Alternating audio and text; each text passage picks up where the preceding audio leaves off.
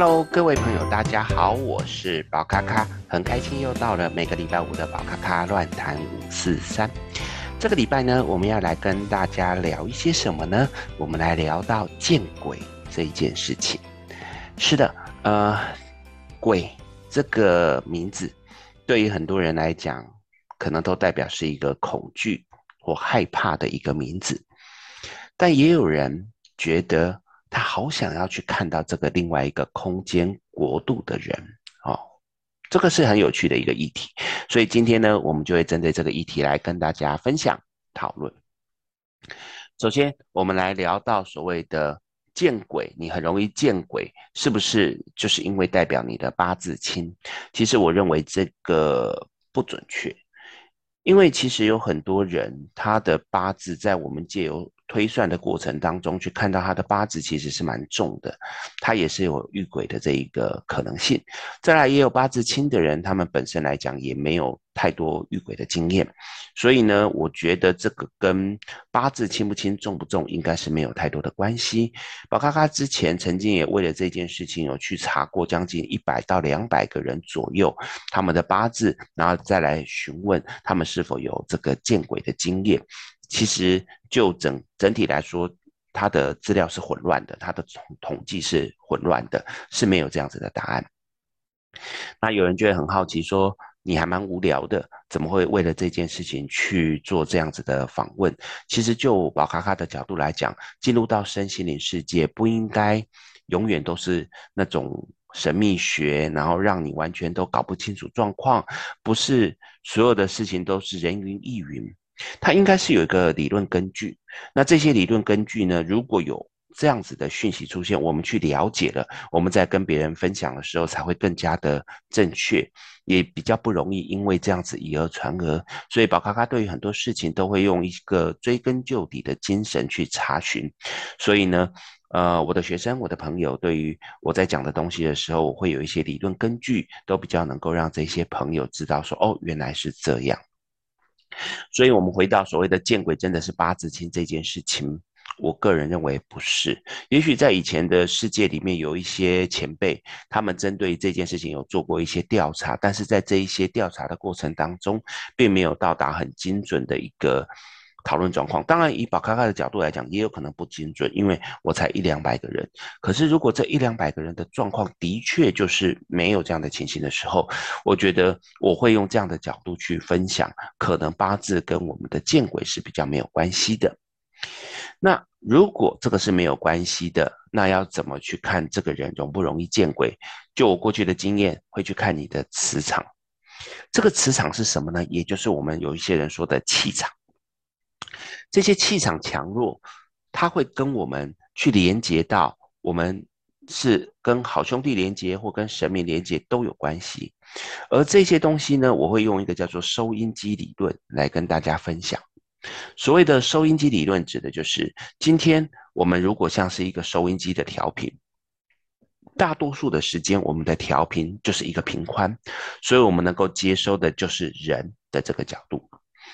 可是有一些人，他的这一个频宽可能是在比较不一样的地方，他比较接近到好兄弟的那个频宽，所以他就会很容易像收音机，我们今天调了这个频道之后，他就变成听到好兄弟或看到好兄弟的这一些特质。同样的，当你的频宽调到跟神明比较有关系的时候，你就比较能够连接到神明的资讯。所以我认为这个频宽就像我们的磁场。可以借由我们自己的能量调整，去达到一个比较好的状况，或者是因为遇到比较多让你觉得不愉快的事情，你的心情比较沉重，所以它变成比较负面的平宽，而比较容易接近到跟好兄弟连接的这一个磁场。所以，如果用这样的角度来看，其实我们就可以去知道，其实面对于这一些所谓的会不会容易遇到鬼的这一件事情，只要你持续的心存善念，持续的让你的状况是往好的方向走，其实会去遇到他们的机会会相对的低很多。那甚至是有一些修行的人，因为他有在修行的过程当中，他把他的平宽拉大了。它就像是我们原本我们的一个收音机，它只能够接受一个频宽。可是修行人，因为他有不断的去练习，他的频宽变很大。那个频宽大的状况之下，可以同时去接收神明的、人类的好兄弟的这个频宽。那所以他就可以同时去看到。而且你会听到有一些人讲说：“哎，我现在呢，把我的这一个呃第三眼，或者是把我的这个可以看到鬼的这个。”眼睛关起来，它其实的概念就像是我们的这一个呃平宽，我把它调走，调到跟这个好兄弟不是同一个平宽的状况之下，那相对之下就会变成看不太到。所以，如果用这样的角度来讲，你如果发现你是容易见鬼的，其实你只要让你的平宽往好的方向走，基本上就不会容易见鬼。那于是就有人会问，怎么样才能够让我的这个磁场变好？怎么样才可以让我的状况变好？啊，很简单，如果以站在我们的神秘学角度来讲，好兄弟是属于比较阴的，或者是属于比较呃另外一个空间国度的，大多人也把它形容成是比较负面的状况。那么，如果让你的整个身体的状况是呈现比较正向的状况，那自然能量就会减低。怎么样让我的能量变正向呢？第一个，多晒太阳，因为太阳是一个很好很棒的这个工具，很好的一个能量来源场。那让我们能够让我们的身体或磁场可以更加的健康。所以，如果你觉得你运势不好，可以多去晒太阳，再来多去运动。在运动的过程当中，借由我们流汗的过程，可以把体内的某些比较寒的湿冷的东西把它排除，让我们的身体借由运动更加的活化。也因为活化的状况，让我们在面对一些问题的时候，会更加的有。更大的抵抗力，所以也因为这样子的状况，在面对于好兄弟的这一个能量场的时候，自然就会产生一个隔阂，会比较容易是不在同一个频宽里面。所以各位可以看这么简单的方式，可以让我们。不容易去遇到那一些好兄弟的干扰，多方便。所以不要觉得说好像看到好兄弟是一个多么让人家觉得幸运或者是厄运的状况，因为其实它只是因为有一些因果关系，导致于我们很容易看到了，或者是我们变成不容易看到了。去思考这件事情，并且在你的生活当中多做一些善事，因为多做善事，你的心情会愉快，会让你的心境变得更加的自在，就变成就算有那一些好兄弟的磁场能量，也会跟你有保持距离的情况。所以宝咖咖不是要劝各位去做个大善人，只是在自己能力范围之内，可以去尽量为善，多去晒太阳，多去啊、运动。我觉得这样子对于好兄弟的这一个磁场连接就会稍微有一点脱钩。至于如果你真的想要去面对这个好兄弟，因为有很多学生都会说：“老师，我也想要看到他们啊，我觉得很好奇啊。”或者是有一些唯物论的朋友会说的：“啊，那些都是假的啊，你有办法你就让我看到。”那当然，在我们的房间有很多的说法，譬如说把你的心脏靠近地上，或者是去坟墓，去那边摘一片叶子，然后把它插在你的眼睛上面。这些东西，我觉得我不会去尝试。那对于有兴趣的朋友，可以去思考为什么会有这样的逻辑。其实，如果站在我刚才的调频理论来说，那包含我的这个胸口靠近地，它就会代表把你的这个。身体的磁场能量放大比较低啊，我觉得这个也许有人会因为这样子而看得到。